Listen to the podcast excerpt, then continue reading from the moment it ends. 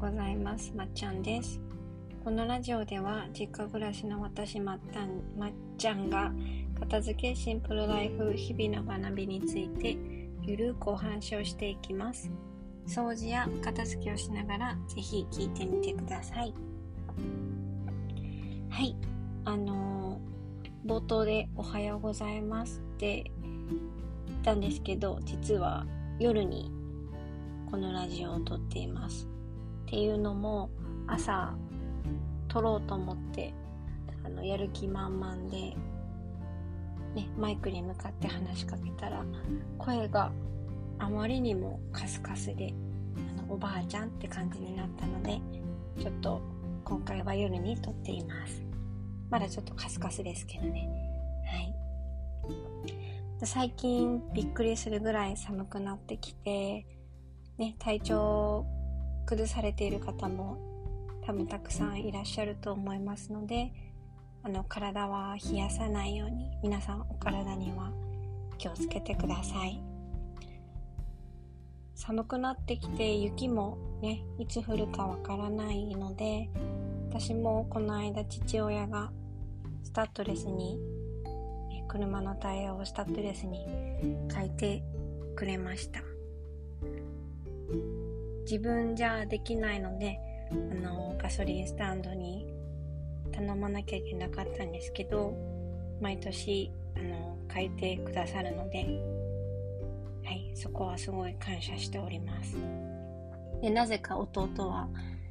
やってもらえないっていう、はい、娘の特権ですね。で今日のラジオのテーマなんですけれども 急に話変わるっていう。今日のテーマは、えっと、ここ衣替えって必要っていうお話です。はい。あの私も昔衣替えタンスごと行っててね暑くなったりとか寒くなったりとか季節がこうガラッと変わった時に服を入れ替えるのが衣替えですけれどもタンスごと入れ替えてました。結構な服を持ってたし衣替えってしなくちゃいけないものってね親とかなんでしょうね。学校でも教えられたのかな。とりあえず無意識にやってました。でよくよくね考えてみるとなんか昔より春とか秋とかすごい短くなってきてこう何て言うんですかね。衣替えって昔ほどは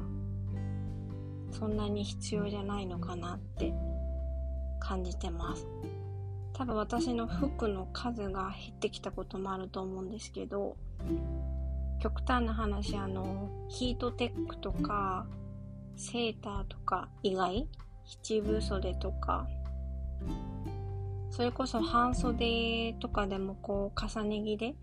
冬に着ることもあったりして衣替えだからって服をこうガラッて変えることが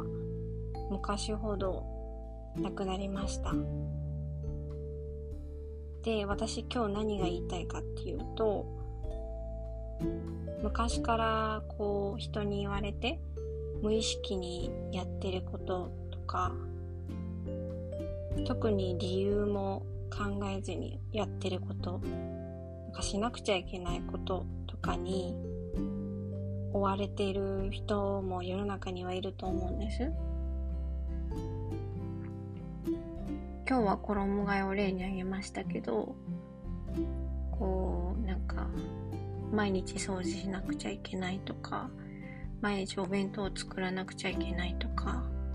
服にはアイロンかけなきゃいけないとか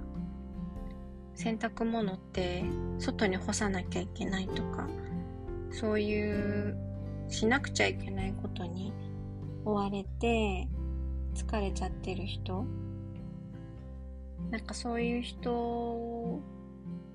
もう一回そのなんでそういうことをしているのかしなくちゃいけないのか他の方法がないのか